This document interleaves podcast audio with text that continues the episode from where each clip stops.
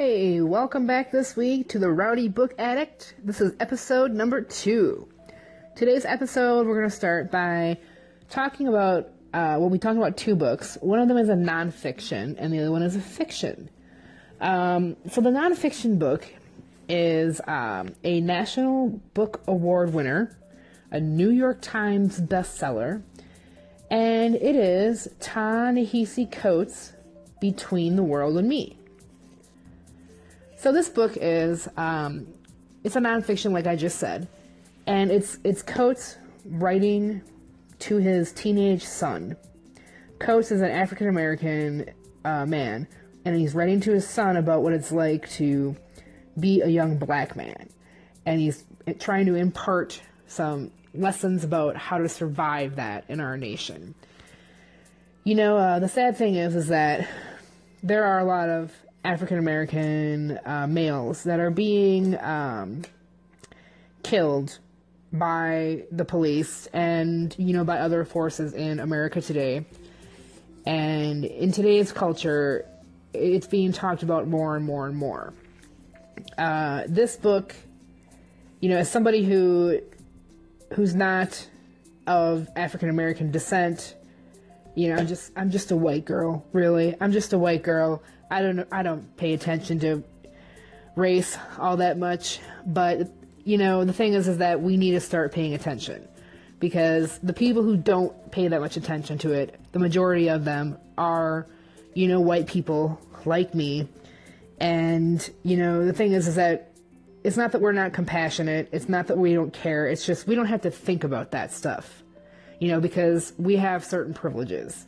And this book has helped me realize that and helped me, like, see that and be more aware of it. You know, you could argue that perhaps I was rather ignorant about all the stuff that comes with being not white.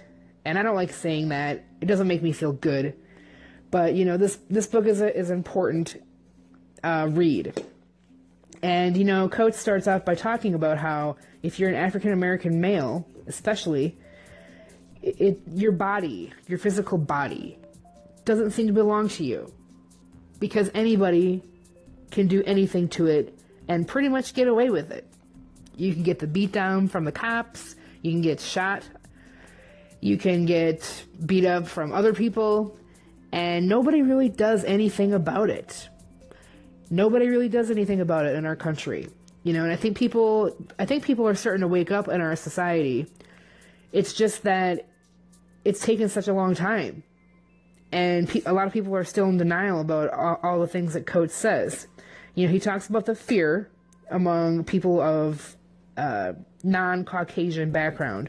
They have a fear that at any moment their life or the life of somebody else will be taken from them because of this unmitigated ability for, like, the white overlords to do anything they want to people who are not white. And I'm, you know, again, I'm somebody who comes from that privileged race, and it's just really sad. It's really, really sad, and it makes me really kind of feel just despair for our country because of all this. But yeah, you know, people who are non-white, they have a certain fear, because it seems like anybody can do anything to them, and there's no consequences, there's no recompense, and that's a fear, and that affects how they behave, especially towards people of the privileged set. Another thing Coates mentions in this book is that you got to be careful. If you're of non-white descent, you have to be careful about what you're doing all the time. You have to think about it all the time. It's like thrown in your face all the time. Even today, when we are, you know, 40 or 50 years from the initial civil rights movement, and we still have to, you know, we still have this stuff going on in our country. Frankly, it's ridiculous. It really is. And I'm very saddened by all of that. He also talks about the dreamers, and they are people who are sort of, they don't pay attention to what's really going on. They have blinders on. like me. I probably still have a few blinders on, but I'm becoming more aware and less ignorant. But the dreamers are, you know, they're caught in this fantasy that everything's okay, everything's hunky-dory, and, you know, it's just not true.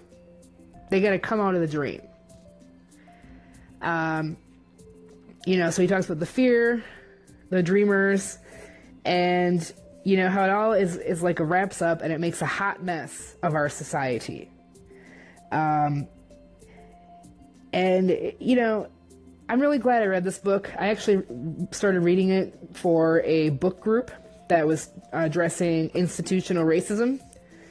And, you know, we meet like every couple weeks to talk about some things. In the last meeting, we talked about like biases and how we have to examine our own biases and what they are. And, you know, because things have got to change in our country. Things have got to change. We got to stop making people feel this way. You know, if you're not a white person, you're thinking about, you know, every day, most of every day, about how the fact that you're not white, how is that going to negatively affect you today? And that's, nobody should live like that. Nobody needs to live like that. Nobody should live like that. I mean, how can we let that go on in our country? How can that still be going on today? And one of the ways that we talked about in this book group that I'm in, one of the ways that we can make some change is examining our own biases. And there was a lot of, at least for me anyway, there were a lot of moments that were rather uncomfortable during that book group. But, you know, the other thing about that is you have to get uncomfortable in order for change to happen. And so, you know, on the front cover of this book, Toni Morrison, a very famous African-American author, very famous author. You could take the race out of that. But Toni Morrison, she is quoted as, "This is required reading." And frankly, I agree with her. I totally, totally agree with her. It is required reading. I think everybody should read this book and think about it and talk about it. And, you know, it is a New York Times bestseller, and it is a National Book Award winner. And it has those things attached to it for a reason. And so again, Between the World and Me by Ta-Nehisi Coates. You should get a copy of this and you should read it. It's very timely, it's very poignant, and it is very, very eye-opening and thought-provoking. Okay, that's going to wrap up that book. There's a lot more to say on it, but in the interest of time, I'm going to keep it to what I just said. So after a short break, we'll come back and we will talk about the fiction book for this week. Okay, we're back. So we finished up talking about the nonfiction, which was Ta-Nehisi Coates' Between the World and Me. And now we're going to talk about the fiction book. So I am still on that kick where I'm reading Raymond Chandler books that feature the private detective Philip Marlowe. And those are set in Hollywood in the golden era of film. So 1930s to 1950s is when they're pretty much set. And I'm still on that kick because I still enjoy a good old hard-boiled detective story. And this one that I read this week is called The High Window. And again, these are by Raymond Chandler. So it's The High Window by Raymond Chandler. And in this particular story, it is, we've got Philip Marlowe, who is the PI, and he has been called in on a case. It's an old wealthy woman, and she has in her possession a very rare coin, and it is missing. And so she hires him to track that down, and she suspects that her estranged daughter-in-law has stolen it. And this old wealthy woman is quite the hard case. You know, she's a very tough nut to crack. And as it turns out, she does not handle the people that work for her or who are a part of her family. She doesn't handle those guys with the nicest touch. She's got a very, you know, sort of hard touch to her and not so nice to those people. So there's that piece. But, you know, so Marlowe, he's trying to investigate this coin situation, and he is being followed by somebody who is an amateur private detective. And Marlowe gets kind of fed up, and finally he confronts the guy, and it turns out that the guy is actually an amateur private detective who's been embroiled in a case that he doesn't feel confident about, and so he asked Marlowe for some help.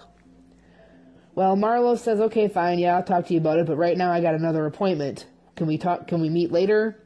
And the amateur private detective says, yeah, here's my apartment number, see you later, come to my place. And so Marlowe meets with his prearranged meeting, where he was on the way to, and he wraps that up and he goes back to this other private detective's apartment, and well, he finds him dead.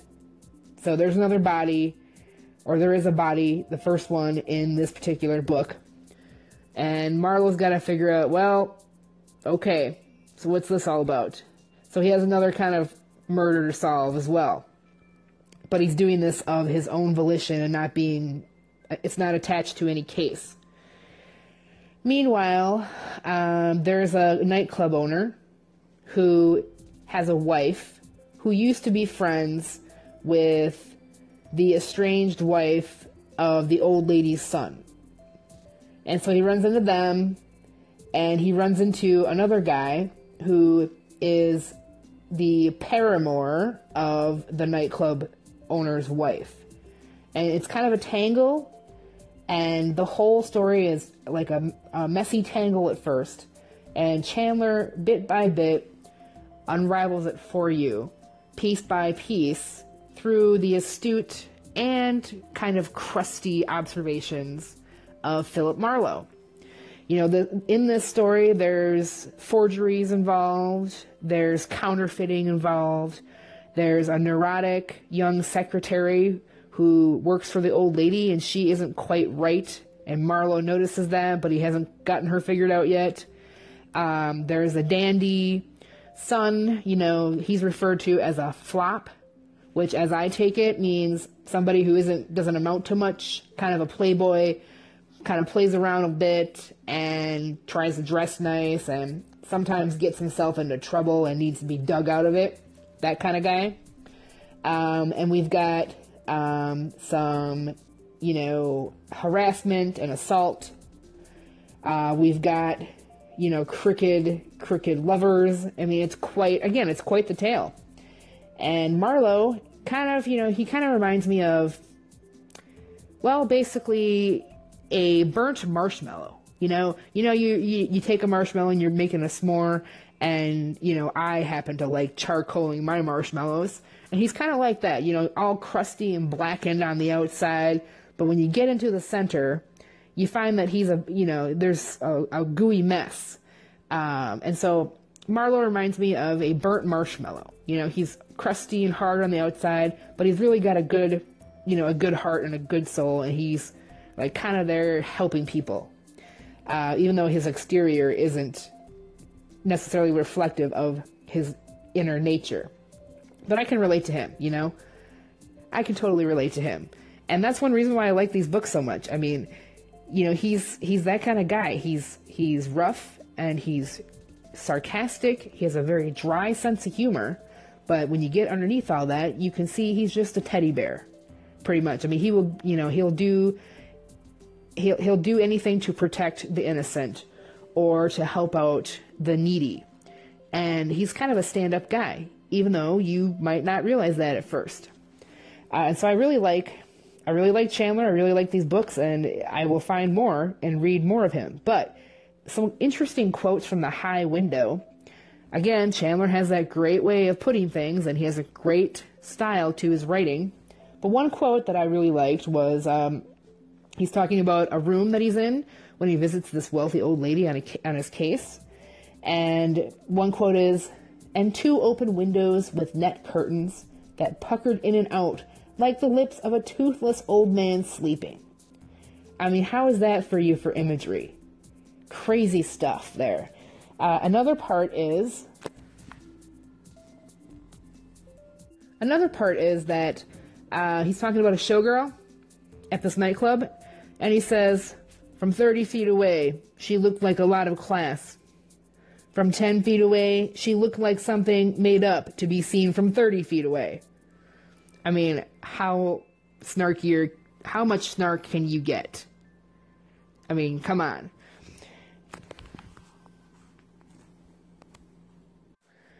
Another quote he says, again, still talking about a showgirl. The mascara was so thick on her eyelashes that they looked like miniature iron railings. And I'm thinking, well, that's a lot of mascara. That's a lot of mascara, and her eyes must be, like, heavy with it. Another quote is when he's talking about a rough part of town, and he says, on the wide, cool front porches, reaching their cracked shoes into the sun and staring at nothing, sit old men with faces like lost battles. Wow, I mean, I'm sitting here thinking, whoa, if you got a face like a lost battle, then you've lost all sense of living. You've lost all pep and life. And yeah, that probably pretty much fits a place where it used to be the posh part of town, but it's really degraded into the seedy part of town. And one more quote. He's, again, talking about the same rough part of town that he's in. But out of the apartment houses come women who should be young but have faces like stale beer. And I'm thinking, okay, they've seen too much in their life, and they just look like they're worn out and flat and colorless is what is coming to my mind. But man, what a way to put things. What a very sort of sledgehammery kind of way to put things at times. And that's one thing that I like about Chandler. And so again, if you're interested in the get your hands gritty, and I'm the storyline is gritty, and the setting is gritty, but also the way that he describes things, the language is also kind of gritty and almost like a slap you in the face kind of harshness. And I enjoy that, but that's all balanced out by, Marlowe, who is a guy, like I said earlier, crusty outside, but the interior is pretty much molten gold, and he's really a good guy, and all that's balanced out, all the grit and, terrible circumstances and not nice people that he deals with. It's all balanced out by the fact that he kind of saves the day and will help out anybody that needs help. He'll protect clients at the risk of getting into major trouble from the police, and he'll help out people that are in a jam. The neurotic secretary got in a jam. She certainly did, and he helped her out of it, saved the day. So it's a really great book, and I'm excited to read more from Chandler. So that will wrap up this week's podcast, and I hope you enjoyed. See you next time. Bring your ears and your open mind.